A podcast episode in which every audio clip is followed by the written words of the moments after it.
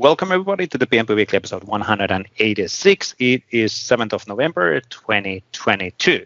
In the PnP Weekly, I always talk about the latest on Microsoft 365 areas, and typically we have a visitor. And today, uh, or in this episode, it is DC Padur. Uh, DC is a principal product manager in the OneDrive SharePoint uh, experiences team uh, responsible of the pages and pages APIs and many other things. And we talk about uh, his career and the different roles and his tips on working as a engineer or developer and a PM and so on, and and the flexibility know, what Microsoft nowadays actually gives for their employees as well. Now, my name is Vesa I'm, I'm a product manager. Uh, from the Microsoft 365 platform areas, and with me as a co-host is Waldek Mastykarz. Waldek is a senior cloud advocate on the Microsoft 365 platform areas. Today, however, Waldek is unfortunately sick. Now, without the further ado, let's actually move into the interview uh, with DC, and we'll do the weekly articles uh, right after that. So let's jump in there. Excellent. So let's get started on uh, today. As as I said, actually on the intro, Waldek Mastykarz is unfortunately uh, sick. He has a flu right now, so he couldn't actually make this interview. But uh, DC Padur, thank you for joining us on the on the PnP Weekly. Um, let's start by asking quickly, who are you and what do you do for living? Let's start from there. Easy ones. Uh, you know, it's usually that's the hard one when you have to define who you are. Like there's an existential question about.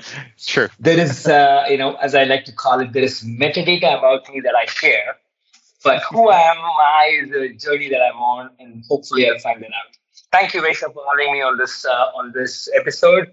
Uh, great to be here. Hello all. My name is Divya Chapan Padur. My first name is really long uh, that but I go by the name DC. That's just short for uh, like Washington DC. It's the sh- it's my short nickname. Everybody calls me that, and I'm okay with that. So I've been uh, um, I'm currently a product manager in Microsoft. So we'll just go do this reverse chronologically.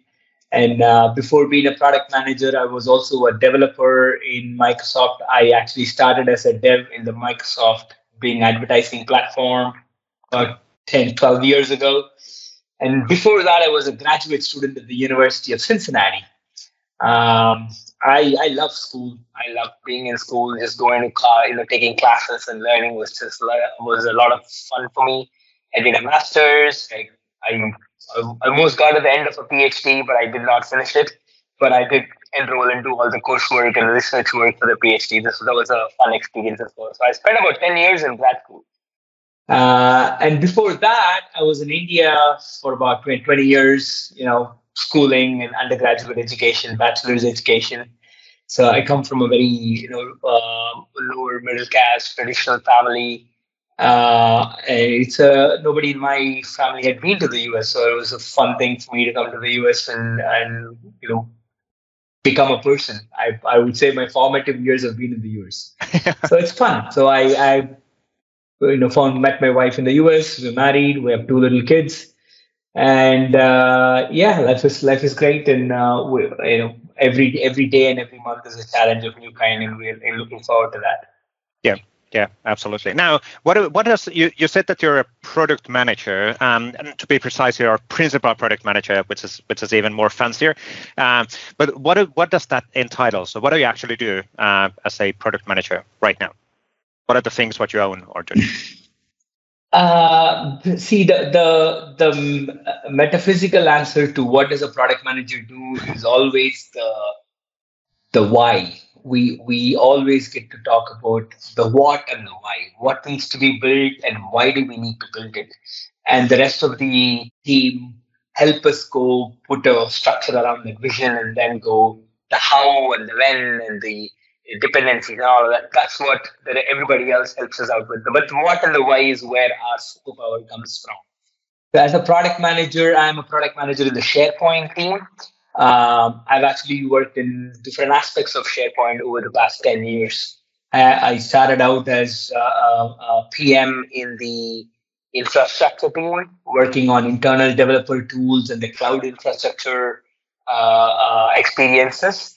And then five years of doing that, I wanted to change. I wanted to be on the product side of the of SharePoint, interacting with customers and building our experiences. So and that's where I am right now, working on the SharePoint. Uh, I want to say we in, in the portals business and the pages the modern pages application. That's those are the two areas that I am a product manager in, specifically working on what enables the platform experiences of uh, the pages technology. That's actually really cool. Now, now you said that as a product manager you focus on why rather than how and what. What does that actually mean? What so is that a microsoft thing? Um, well i'm a product manager as well so i kind of know this but for those who are watching or listening uh, so is that a what what does that mean? Why why to focus on why so uh, it's a great question right so uh, it's not a microsoft specific thing the, the microsoft in fact is aligning with the entire industry especially the tech industry on the terminology of product management and the title of a product manager and, and, and defining the roles. You know, it obviously needs to gradually change from where it, where it is now to what what the uh, rest of the uh, uh, communication and information technology world does. But essentially, it's, it is it spans. In fact, even across technology, it spans the what and the why.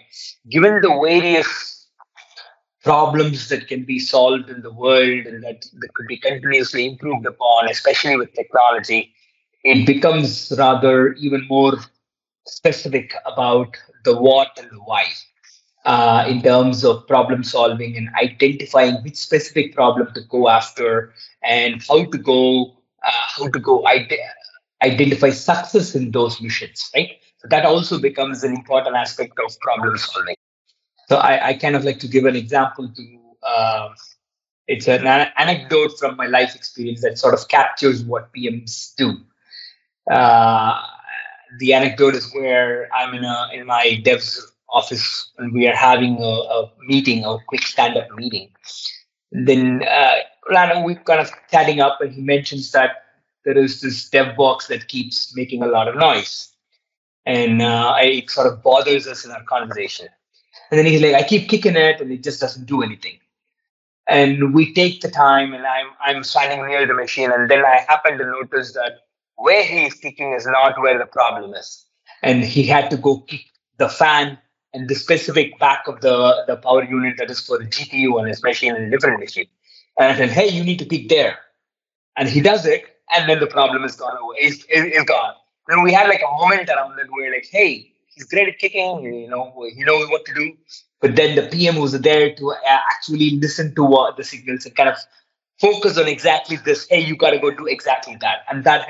That landed uh, was a funny moment in our in our feature closing. But essentially, yeah. So the the PM role across the tech industry and maybe even beyond that is about uh, looking at all available signals and being able to identify what the problem should be, I mean, what, what problem to solve and why we should solve it, and how we might measure the success of that uh, of that outcome.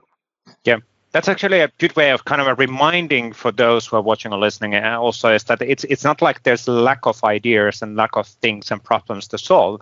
The challenge is really to define which problems you start solving one by one because it, of course it's a journey you you go towards a certain vision or whatever, and then you start tackling one step at a time those problems or challenges or enablers in the product for doing forward. So, um, and because every single company, even Microsoft, has a limited resources on a specific areas. You need to figure out what are the things what you want to solve first.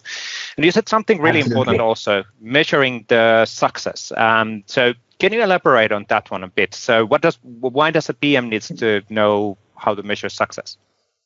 So uh, the the efficacy of a solution is uh, you know in in the the entire tech industry in general has been there is a there is a shift in what's happening in the world. So the, the, the example the example here being that a lot of people were not tech enabled and the easiest outcome was just get them tech enabled as in people were writing with paper just get them to type on a computer. That's success. Done. The fact that something shipped was enough 20 years ago, maybe 25 years ago. The fact that something new shipped or something digital in this domain shipped was enough. Because like, hey, look, this product is out there was success. But that has shifted. A whole lot of the world is already digital, and a whole lot of the world has been. You know, I've, I've uh, we'll get to talk about why I'm in India, but the biggest shocker for me being in India is you know, people who have never worked with computers or not familiar with anything. Everybody has a smartphone. Everybody does digital payments. The, the street vendor who sells onions on a cart has digital payments.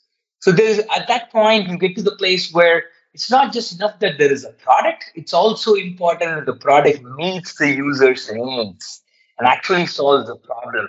So the, the demand on technology has gotten more specific and more uh, more granular. So that is why the product manager get, has uh, get hands full with, as you said, there are so many different ideas and so many different uh, problems to solve. And depending on what sort of uh, organization you are in and what stage of growth you are in, there are different uh, examples. Like you could be an early startup, you could be a mid-stage startup, you could be a large behemoth like Microsoft. It depends on those things. So in all of those things, the fundamental still stays on what is the problem to be solved and why must we solve it? Even inside Microsoft, even for SharePoint, right? We, a lot of customers have, you know, probably modernized their intranets. And now we have to think about what's next.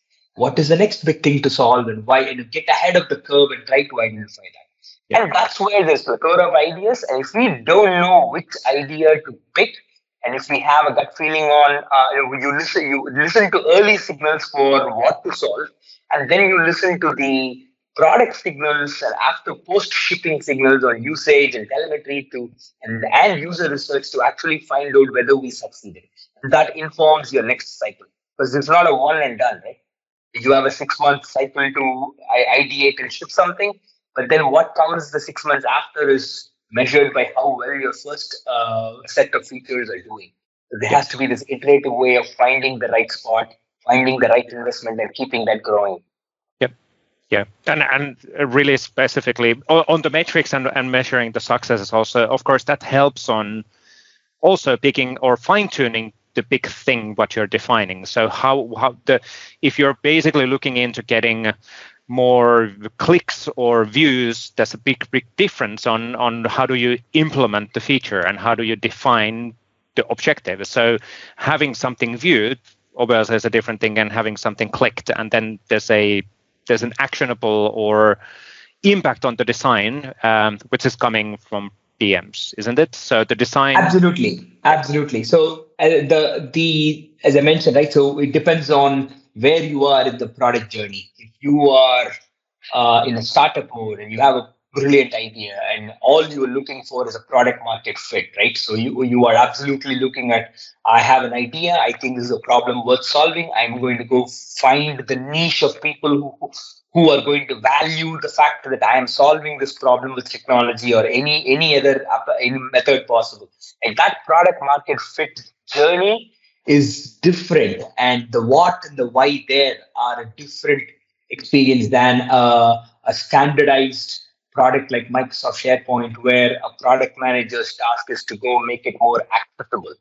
Yep. Right? Accessibility is not a MAU game.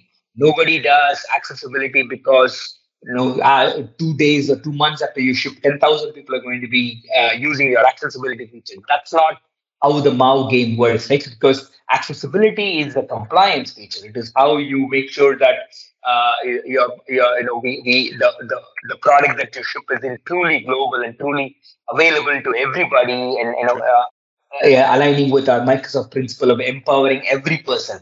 Every has a value there, and that's what accessibility is about, right? So the P, though both of them have a PM title, both of them are still going to do a prioritization exercise of amongst my accessibility issues, which ones am I going to go tackle first? But the success criteria are absolutely different. Yeah. One is about fit. I want more people to come to the top of my funnel. And you know, two years after I've had a million users, then I'm going to go figure out, you know, why my retention is not greater than where it is should be. And that's a different cycle and a different ballgame. But yeah. nevertheless, the questions always start with the what and the why. Yeah, Yeah. that's actually really accessibility is a really good example, uh, by the way, because it's not a MAUK, um, as you said. It's it's a, it's a it's a thing where we in Microsoft we need to invest and we are investing, but it's not because we want to have specifically new users. We want to have everybody to have access on the features and capabilities because that's part of the values what we represent. Really good point, actually. Now um, let's go back on time a bit uh, before we go back on where you are right now and all of that. But let's let's do a few exercises on your historical things. So you you've done a developer. Uh, you were a developer first in Microsoft. Mm-hmm. How did you get to Microsoft? How do, is anybody somebody who's looking into? Uh, I, I'm a developer. I want to be in Microsoft. What would be like few tips on getting started on or is it just applying and hoping the best? Or are there any tricks? Um, i don't i don't i don't want to say the traditional route does not work. It, it, there are examples of that having worked but the i believe the higher rate of success is with networking. The reason i'm in microsoft is because a friend referred me. Yep. The friend was leaving and she wanted to refer me and she did to her own manager. And because she referred because of her the referral coming from her the manager had one call with me. Yeah. because i wouldn't have had that call with that manager if i had just cold called or just sent an email to uh, with my resume to them right? That wouldn't have happened. That personal reference is what got me the call. The manager was interested and then i got into a full loop. Uh, and and that's you know you do well in the conversation. And I come from a non-computer science background. Um, while I'm familiar with coding, I'm I've never done uh, um, yeah, what might be considered as a traditional internship in in you know coding or internship in in the software uh, life cycle experiences, right? So I prepared for the interview, but my my out, the way I talked and the way I was unpacking the problem is why I got the developer role uh, as, uh, as as the you know entry level developer in Microsoft. So um, I would say, sure, you know, definitely keep applying. You never know which, you know, unless you knock on the door, you never know which door is going to open. Sure. But build your network, spend your time in connecting with people, making genuine connections with them, and make you know making them see who you are.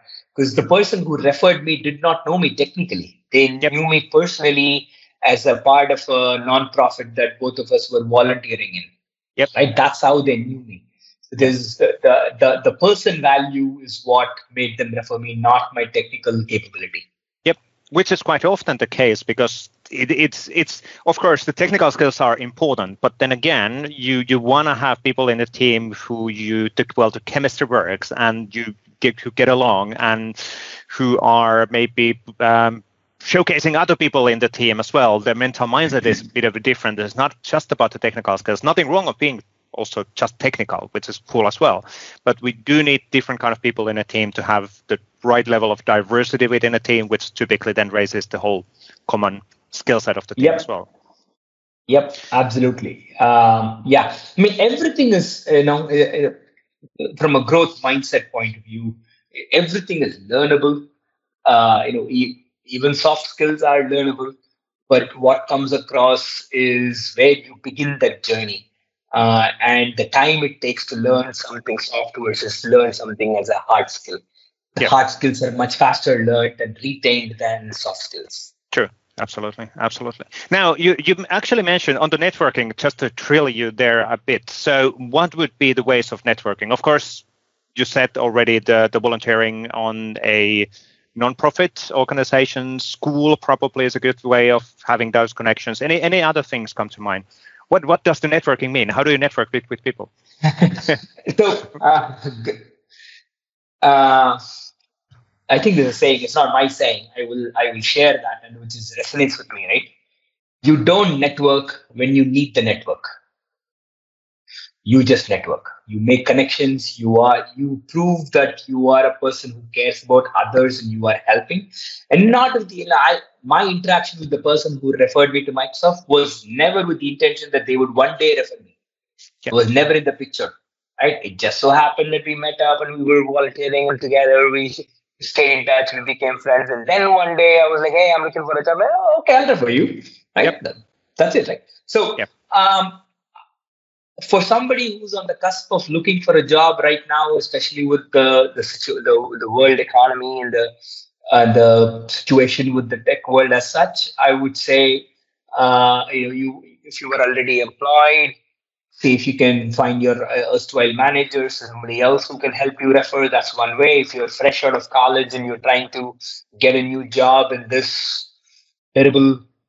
I don't want to use the R word, but you know uh, the, the terrible situation right now you know go back to your you know um, the your, the the alumni of your institution that you might have met before when you were when you were when they were seniors in your organization in your in your school uh, linkedin is absolutely that it's a great way and and show up you know uh, show up to these grad uh, fairs a lot of people make great personal connections go to recruitment fairs and show your face and have a conversation with them.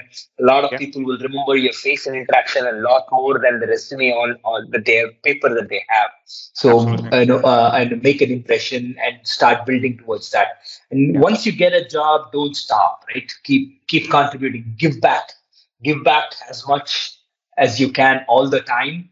And yeah. then maybe, hopefully, you don't need it ever. But if you do ever need the network, you have the network. Yeah, Exactly. That that's actually a really important thing as well. Uh, what you said is that don't stop whenever you get the job as well, because you, you want to actually keep on having that growth mindset and the, the yeah. natural, not in necessarily intentional way of networking, but the natural way of networking, just being you and connecting with people and helping people uh, where suitable. Because again, helping the people, other people will definitely always leave a mark. Uh, people will remember Absolutely. that.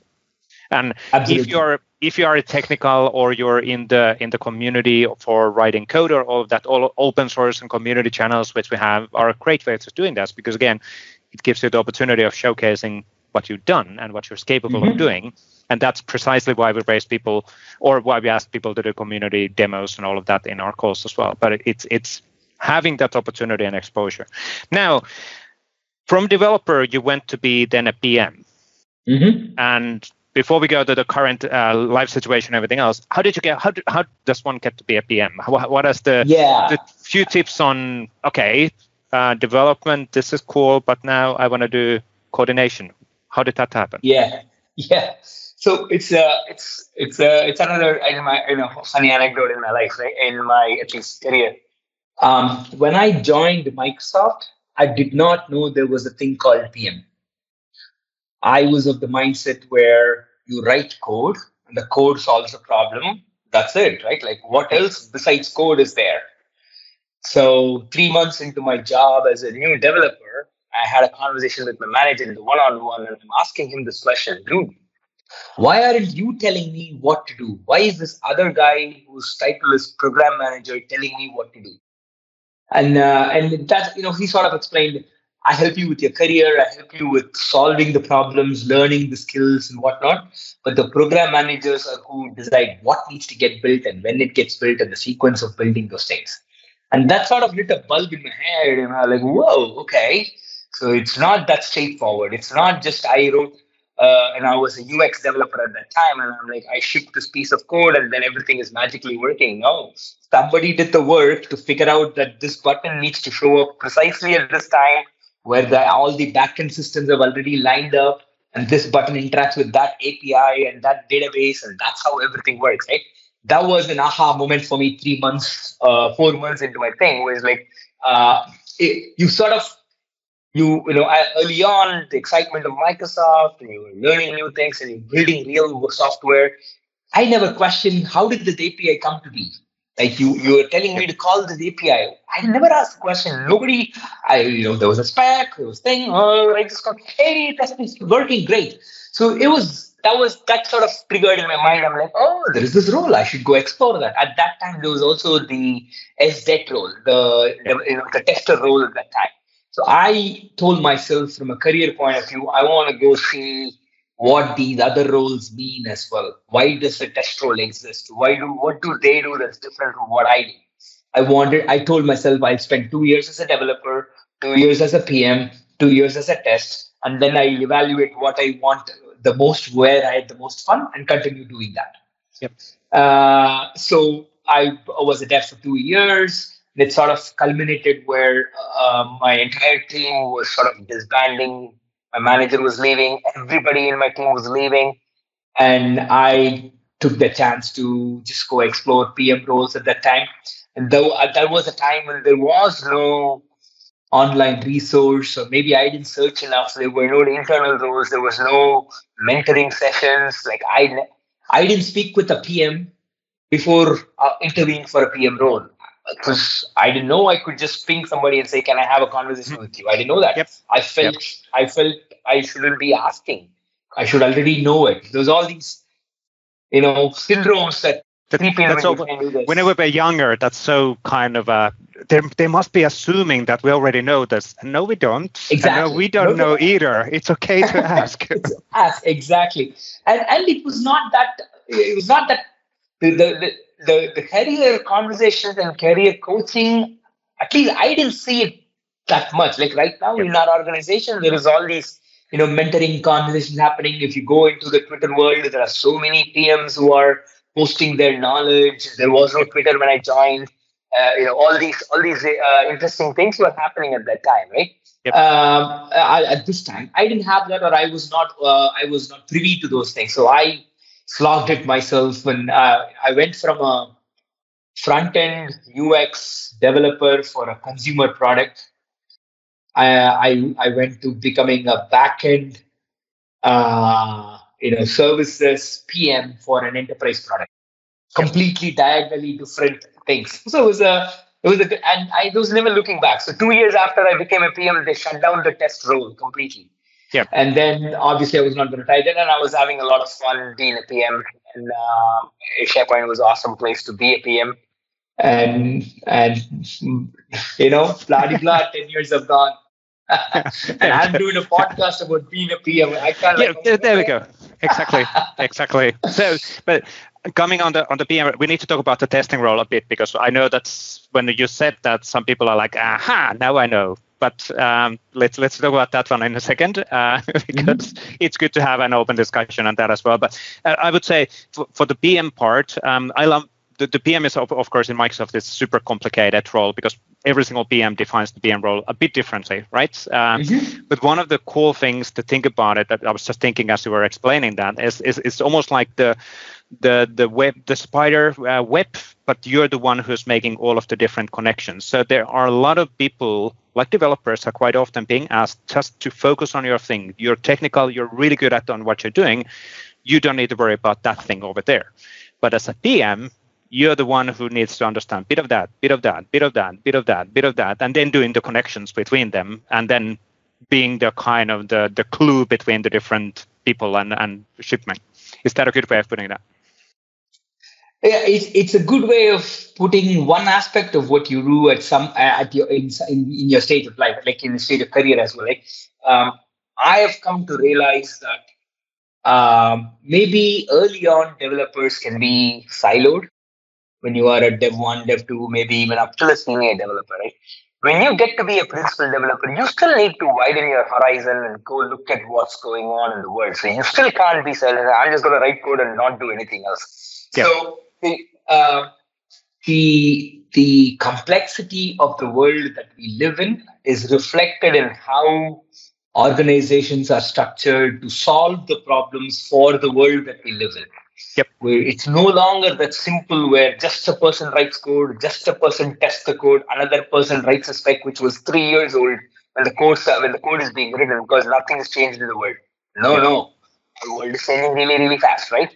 So Yeah. the complexity and the speed of execution mean that there, while there are these roles defined as product manager and your TPM, maybe in other organizations, and you know developer, designer, everybody's got to be at least a little bit familiar with what the other person is doing. Sure. So the way I am internalizing my product manager role is you are the person or there is the, the the directly responsible individual for solving this problem or shipping this feature or getting this out. You do whatever it takes. Because of course you're not going to write the code because there are requirements and qualities and, and everything to be done.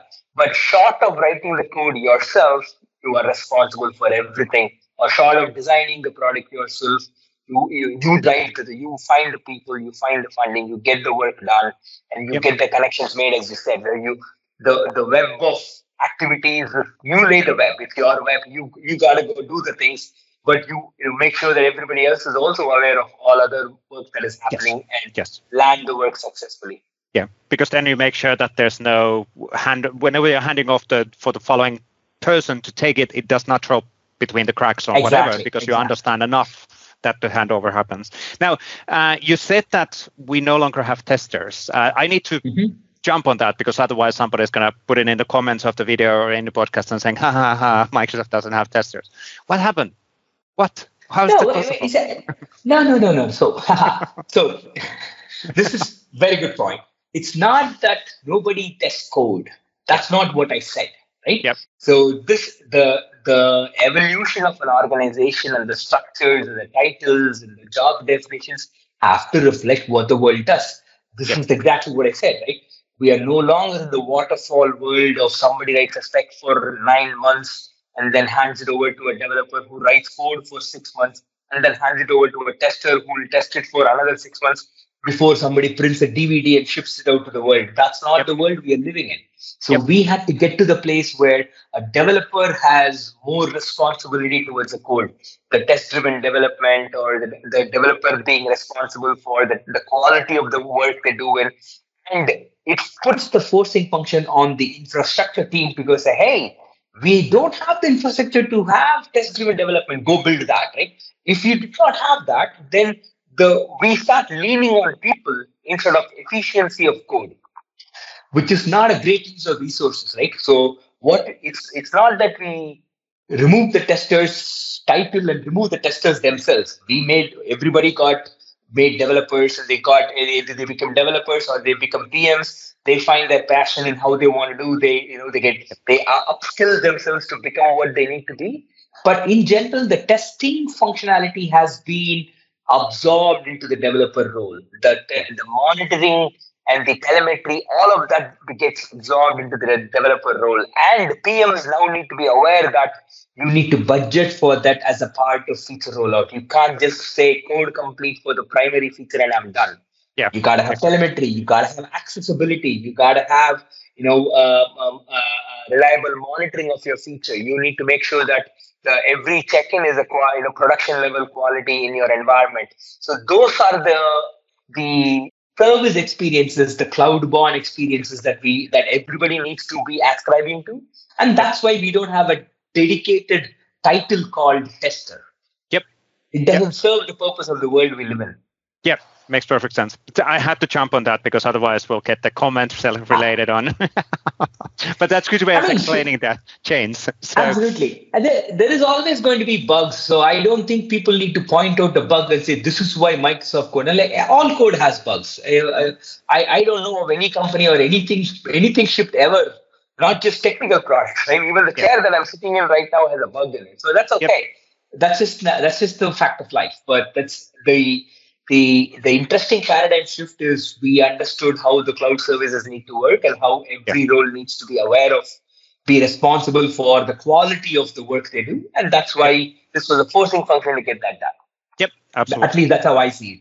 That, that's a good way of explaining that. that that is a really good way of explaining that. Now let's then jump on the current time and a location and everything. Um, so you you you talked about the fact that you actually graduated from us as a master's, you went to the Microsoft in the US and you, you worked in the uh, mm-hmm. OneDrive SharePoint organization or SharePoint organization in Redmond. But you actually currently are calling from India. So, and you've been actually working remotely from India now for a while. What, what happened? Um, I'm actually, I don't even under know the, all of the details. so this is actually interesting for me as well.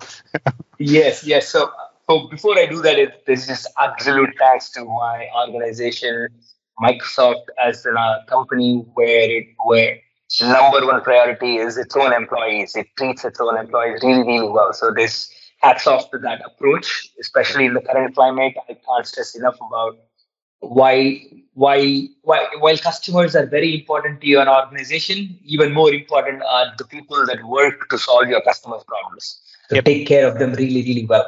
And I am a prime example of how Microsoft and my team has taken great care of me and uh, it just started with uh, uh, six months ago. So we, my wife works in academia.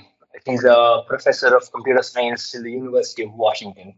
Cool. So she got promoted and she got a year of sabbatical. So there's a concept of a sabbatical in academic circles. You know, many of you might be familiar with that, which allows you for a year of uh, time off from your regular teaching duties to fully focus on your research work, go make connections across the world, that's what spurs you know interesting conversations between uh, research institutions. Uh, we were discussing where to go spend that one year, maybe two, three months here, three months there, and then there was a spark of idea of, hey, why not go back to India? And this is the post-pandemic mindset where you know suddenly everybody is realizing what's important in life, and people take time off and they go back to roots, spend time with family, go you know chase their passion. There is that and we are not exempted to that as well, right? So we were cooped up for two and a half years worrying about parents who live in a far off land. And, and we thought this was a great opportunity one year where we're not, there is no necessity, there is no forcing function for me to be there, but of our own choice, supported by the, our places of work, we are able to go spend that one year in uh, India and be close to our parents, be close to family, expose our kids to the the life that we had led. My wife and I are both from India, and we were from the same place in India. So it helps us to go live that again and show our kids what we went through. So that's and uh, uh, you know OneDrive and SharePoint, the leadership. Uh, you know, uh, I'm I'm gonna I'm gonna voice up to uh, Adam Harmetz, who's uh, Vesa and I's manager. He was extremely supportful, uh, supportive of this venture. So uh, thanks to him and, and everybody else up the chain as well. Uh, it was great. So they let they basically I'm I'm an employee of Microsoft India right now for a year, sort of on loan. I work uh, on so it was also interesting. Like it was a culmination of good things. So now I'm working on a couple of projects which are uh, work with China team and the India team, which means some of my daytime I get to work on uh, projects that uh, work with those teams there. And in the nighttime, I get to have meetings with uh, uh with my US uh, counterparts and something. Yeah, there's trade off. The question is, aren't you working all the time? It does seem like that. I'm on meetings in the nighttime. I'm on meetings in the daytime. So there's, this, yep. but it's a good blend. My org trusts me to do the right thing and have impact. So and I'm I'm grateful for that. Yeah, it's it's India from a location perspective. You're then closer to the India development team and then China team because China, Shanghai and Changshu is is it 12 hours from Redmond, so it overlaps completely in a in a completely. Opposite. Yeah, it's more than 12 hours. Right now, yeah. it's 12 hours Pacific Coast in India, and they are 30, uh, 13 and a half or 14 and a half, depending on where you are in China. So it's yeah, yeah um, it gets easier for me to coordinate with my China team for my projects and the India team for my projects. And more than half of it is the US team, and I, I, I, do that as well. Now, I do this obviously I've been doing this for many, many years already. And thank you for ODSP and, and, engineering and leadership for allowing this to happen and not forcing to move the Redmond. But how do you deal with the with the time zone and the time zone differences? And how do you decide which meetings you actually take? Because I can imagine as a principal PM, you get a lot of meeting requests. Um, where you might want to be or might not want to be. So, what is your kind of a trick on handling this in a bit more asynchronous way? Yeah, uh, two things, right? First thing, it's it's a forcing function for me as well in terms of getting better with written communications. While you know a lot of people would say this meeting could have been an email, uh, and a lot of times it's it's this kind of situation forces you to think about should this actually be a meeting or can this be an email? So why don't I try the email route first and then decide if I need a meeting? So that forces the written clarification, written communication aspect of it a lot more. And that helps prioritize meetings for me. And not just my PM leadership, my entire network of my developers, individual, everybody is working with me to make sure that they do the meetings in the morning of Pacific time, which is which puts the meetings at a, a reasonable hour during the night time for me and uh, so they, all of my meetings. So pretty much I do you know 9 p.m. to 12 a.m., 1 a.m. just meetings, nothing else. So just pack the meetings in the morning. So I mean, I've, so far I haven't had a trouble trying to find a spot to meet with people, even within a one week's notice.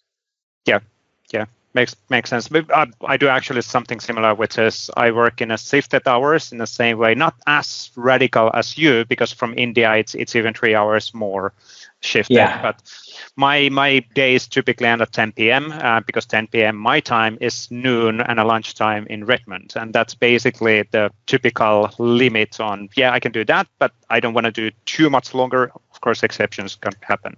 So yeah, but that yeah. doesn't mean that I start working at 9 a.m. either. So, right?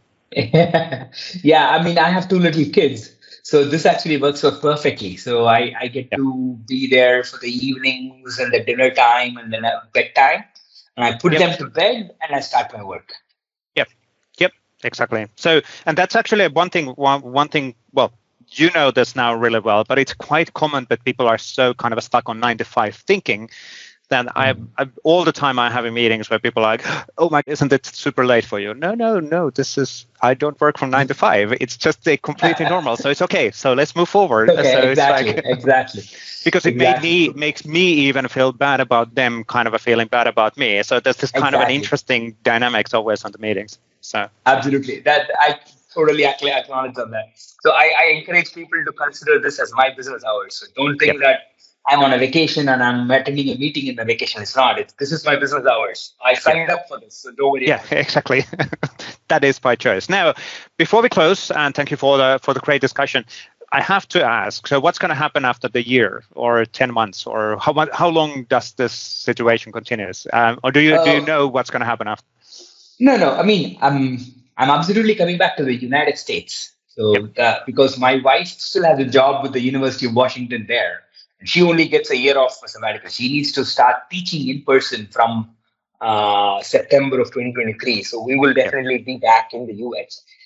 Whether I get to be back in Microsoft is it depends on the economic situation and because technically I got hired in Microsoft India and then now I have to get rehired in Microsoft the United States. Yeah. I'm sure yeah. my team would make it work, but there's always a chance there is this bad downturn or recession or whatever, and absolutely frozen headcounts. Yeah. Anything could go, anything could happen there. But that's okay. That's a risk I decided to take anyway. Yeah. And and it's yeah, you never know that you should not worry about things which you cannot know exactly. at this point. So it's just exactly. yeah, which is by the way really hard because people quite often start thinking, what about what about the future? What about what about? But yes, it's yes, just yes. easier to basically see watch and see what happens and adapt on that. So which exactly. is for sure. There's, yeah, there's a lot of, a lot of trade-offs. I mean, this is kind of, we, we didn't do this for you know my my career growth or you know even financially. This is you know we're not getting paid in US dollars, so we get paid in Indian rupees, and that's okay.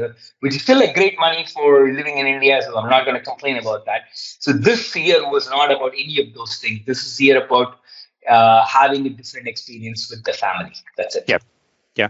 And what about the kid? What's what stage of the kids? Just out of curiosity. So is is the schooling getting impacted, or how, how does no, that? No, so that's yeah, that's another thing as well. So from a kid's point of view, you know, we also got lucky. So one kid is just finishing kindergarten. We just finished kindergarten in in, in the US. So first grade here, she actually got to be in second grade here, and the other kid is in kindergarten. So which is pretty much actually yeah. she's pre-kindergarten. So yeah, yeah, no no real impact on their academic thing. They're also initially there was trouble adapting, but they they are having fun in India now, so that's good. Yeah, uh, yeah, I can imagine the cultural differences are quite significant still. So mm-hmm. um, yeah, but, yeah. And as a kid learning, being born in the US and learning that thing, and then moving to India, it might be interesting. But yeah, kids kids are good on that, so they they typically adapt as well. So which is good. yes. But cool. Thank you, DC. Uh, I'm not going to take more time uh, away from your ha- family time because I know that this is your family time as we're recording this. Uh, but thank you, DC, for great discussion. This was good for me to catch up on why did you went to the India as well because I never actually yes, had a yes. detailed discussion on that. But um, it it actually also shows the flexibility and the the the tooling on the tooling what we have, which is absolutely brilliant because again we can do this. We can work from exactly home and and yes, there's a yes. it almost feels like we're in the same room pretty much uh, as we're having this discussion, which is awesome. Absolutely, so. yes, yes, yes. And and this is to build software like this. We can't be using the organizational structures of 20 years ago. You need yes. different thinking in different organizations and different, you know, title it whatever you want, but the skill set have to be more uh, you know, amalgamous than what it used to be, and that's why this yep. works. Absolutely, absolutely, really good. Thank you, DC, for this one. Uh, and for those who are watching and listening, uh, or watching and listening, or whatever, uh, we'll jump on the on the weekly articles uh, right after this. Thank you, DC. Thank you very much. Excellent. Thank you, DC, for the interview and discussion. Uh, and then we'll jump on the weekly articles. So let me share my screen and we'll start from there. And it is that button this week. Uh, and here we go. So quite a few articles from Microsoft and few uh, videos and articles then from the community. Uh, after that, then few pointers to talk about uh, this week. Here we go. So first of all, on the Microsoft Teams blog, uh, we have again the monthly summary related on what's new in the Microsoft Teams. And again, this is a really, really, really awesome uh, awesome, uh, awesome summary uh, blog post, which are telling all of the different cool things which are actually happening and and uh, have been added on the Microsoft Teams and actually on other products as well. SharePoint has a similar one, uh, addressing also Viva updates uh, within the last month. And a lot of lot of cool features and capabilities which have been released within the last month. Uh, so great, great, great blog post summary on all of the things what's happening. Now, we also had a interesting uh, blog post uh, in the Microsoft Teams blog related on answering six common Microsoft Teams phone questions. Um, so basically, how does the phone and calls work in the Microsoft Teams and how, how all of this actually works in practice. So typical set of questions what people might be considering or have, well, not aware related on the Microsoft Teams uh, phone capabilities. Um, good point. I'm not actually widely using this pretty much ever, but there are actually good features in here um, and a good capabilities to double check as well. Now, we also had a blog post uh, from Jeff Chen uh, on Microsoft Teams performance improves with the framework upgrades. And this really comes back on uh, the showing the continuous investments we're doing on the performance side, which might not be actually that visible always. There, there is a lot of lot of our engineering efforts being done on making the overall experience in Microsoft 365 more optimal and more faster. Then we had a updates on the SharePoint side. So SharePoint Roadmap Pitstop, uh, Pitstop October 2020 uh, as well. Uh, and this is not just about uh, SharePoint. So there's a lot of actually updates related on Microsoft Viva, OneDrive, uh, uh, Viva Engage, and so on. So there's a lot of lot of cool capabilities which have been released and, and a great monthly post showcasing all of the goodness what's happening. Uh, simple things like Office app is now coming Microsoft 365 app. We talked about that one in the past as well. That's by the way the new logo of that application. It, it is actually pretty cool, getting aligned with the Viva logos and all of that. But a lot of lot of lot of great capabilities coming across the Microsoft 365 features. On the developer side, uh, we did have a blog post related on announcing a new SharePoint Pages API for Microsoft Graph, and this is announcement that it's coming in preview in November. So it's coming pretty soon, uh, by end of November, and that one will be in the beta endpoint. And you can do basic scenarios like uh, get the list of all of the pages and news, get the consistent content of the page and a post, create a page, publishing page, and deleting page, and so on. So basic scenarios and capabilities are in the beta release, and it will be a continuous uh, effort on adding new features and capabilities to this API endpoint. If you know and if you tested out the graph endpoint for uh, SharePoint pages in the past, you probably seen that it's pretty limited um, and it makes it quite hard to understand how that existing API is working. So all of this will change that API. So it's a breaking chain on the change on the beta endpoint uh, by having all of the new capabilities available. We also had a uh, announcement uh, of SharePoint Framework 1.16 release candidate. So release candidate is, candidate is now out since last week. Um, on the 2nd of November, and the GA is happening in mid of November. I think our estimators right now is 15th of November or something like that. And of course, we're listing all of the different capabilities which are part of the 1.16 and the video and referencing the videos where we showcased some of these capabilities as well. So a lot of lot of cool stuff across Microsoft Viva, Microsoft Teams, SharePoint, and so on uh, for SharePoint framework. Now, we also had a blog post uh, from Tomomi Imura related on customizing F5 debugging in Microsoft Teams toolkit for Visual Studio Code. So basically, what happens when I press the F5 and what are the tasks, what are the things, uh, what's actually got executed, and how can I modify uh, the, the tasks which are happening as part of that F5 experience. So really, really cool uh, blog post and showcasing the flexibility and the power of the Microsoft Teams toolkit. Really, really cool stuff. Thank you, Tomomi, on that one. Um, then we also had a breaking change in the Microsoft Graph Insights API. So this is a, a really small change, but it is a breaking change. So basically, um, in the existing v0 1.0 endpoint, there has been an inconsistent experience of getting site or OneDrive for Business. Currently, the, the API for specific API property has been always providing a site but like documented like it should be, uh, it is starting to now provide also OneDrive for Business for those sites which are actually coming from OneDrive for Business. Now, uh, Rob Windsor had a great blog post related on registering SharePoint Framework list form customizers with CSAM and PowerShell. So, how would I actually register my custom form customizer uh, for a SharePoint list, which is overriding the native experience? And this is done in the content type level and in the content type in the list. And as you associate properties in, uh, then you can show a custom form uh, which is rendered whenever you create an item, edit an item, or whatever whatever you're looking into doing within a list level. There was an interesting blog post also from Prasham Sabadra uh, related on uh, the IE11. So this should be already, everybody should be knowing this already. Now IE11 is completely deprecated. You should not be using that. It's something which we don't recommend anybody to, anybody to use. We haven't actually recommended it to be used for many, many, many, many years even.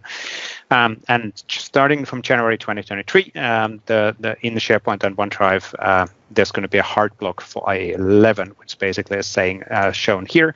Uh, so there's going to be a no, no, nothing's going to work here uh, with IE11. Why? Well, IE11 is is a really old browser and it's not using the latest and security standards and the latest features what the browser technology has available. So we don't want to keep on investing on alternative experience in IE11 as we move forward of improving capabilities within the product. So basically, we need to leave some of the historical package uh, behind. Um, the Message Center show had a new episode, episode 260, a great, great, great show uh, from Daniel and, and Darrell, which goes through all of the latest Message Center messages from this uh, admin center. And these are basically the messages which we as a Microsoft release for tenant administrators so that they will know what's coming up and what are the changes which are rolling out. And, and by the way, if you are a developer, if you have a developer tenant, you actually get this as well you just need to go to the message center in the tenant administrator uh, UX, and you can actually have a look on all of the upcoming features and announcements uh, which are coming or rolling out uh, within Microsoft 365. And this show basically just covers always the latest announcements which are happening there. Uh, for example, changes on navigation, Power PowerPoint Live in Teams, Viva Admin Experience, and so on. So a lot of, lot of, lot of new features. Now, Paolo Pialorsi had a new PiaSys TechMag episode 229, extending Azure AD objects with uh, Microsoft Graph and schema extensions. He's been showing the schema extensions now for quite a few videos, and these are really great short uh, videos explaining the different uh, capabilities and different options uh, which are available. So really, really awesome series of understanding why and why would you use the schema extensions and what do they actually do? He explains them, and then there's always a live demo on making things happen and how does it actually work behind the scenes. So really, really awesome stuff. Thank you, Paul, on that one. Now, Shane Young had a new video related on Power Apps uh, and automate solutions and environment variables in SharePoint. So how would you take advantage of those environment variables uh, for SharePoint uh, in your Power Apps and Automate solutions. So really, really cool uh, scenario. Uh, bit of a long uh, video, but his videos are super great on learning the basics capabilities uh, within the Power Platform. So thank you, Shane, on that one. Now, Giuliano De Luca had a new video also on how to use actionable messages in Outlook with Power Automate, and that's actually really cool as well. So how can you post those actionable messages in Outlook or react on the actionable messages in the Outlook as well. So, what would be the scenarios and stories and capabilities uh, for this kind of uh, automation? So, basically, what it means is that you can actually have in a bit more polished experience in the Outlook. Let's see if I can actually find the example from here. Uh, for the experience, so you can actually send a specific email which actually has a actions on it. So people don't need to click a link to do to perform the action. You can do the action directly in email. So really, really cool stuff. Now, Reza Dorrani had a new blog post around error handling in Power Automate flows. So how would you actually do that? How would you get those, catch those errors? Super, super important thing as well, um, because we want to make sure that if there are unexpected situations and exceptions, you deal with those gracefully. So really, really cool. Thank you, Lisa, on that one. And then uh, Laura Rogers and Jolene Jobson had a new Power Hour, and this is a live session, which is then always recorded afterwards. Um, so you can, if you are part of the live session, you can actually ask questions live from Jolene and Laura uh, related on showcase showcased capabilities. And this time they talked about the SharePoint page scheduling and private trusts. So what do they mean and how do they actually work? And then the final thing what I wanted to call out is, is that you should be always on a weekly basis following up on what's happening in the communitydays.org. And this is the centralized location where you can always find uh, what are the upcoming events and what kind of events are available worldwide. So some of the events are virtual, some of them are in person, and some of them are hybrid there are a lot of lot of events queued up uh, across the world um, and using this site you can easily find the relevant and the most interesting events across microsoft 365 and microsoft cloud uh, capabilities. So thank you for that. Really really cool cool stuff. And as we can see there's even stuff scheduled already for june 10th 2023 so you can see what's coming in the spring also for many many events across the world but that's all we're going to do actually now, today, related on PnP Weekly. Thank you, DC, uh, one more time for joining us. Uh, and Waldek, hopefully you will feel better uh, for next week. Uh, so we'll catch you back on the episode 187. But I think uh, that's it for now. So thank you for watching, um, listening. Please use hashtag PnP Weekly uh, in the Twitter if you are in Twitter and, and post, or if you have new content which which we you would like to us to cover within the show as well. And DC, once again, thank you for that one, and we'll see you hopefully, or you'll hear us hopefully on next week. Cheers. Bye bye.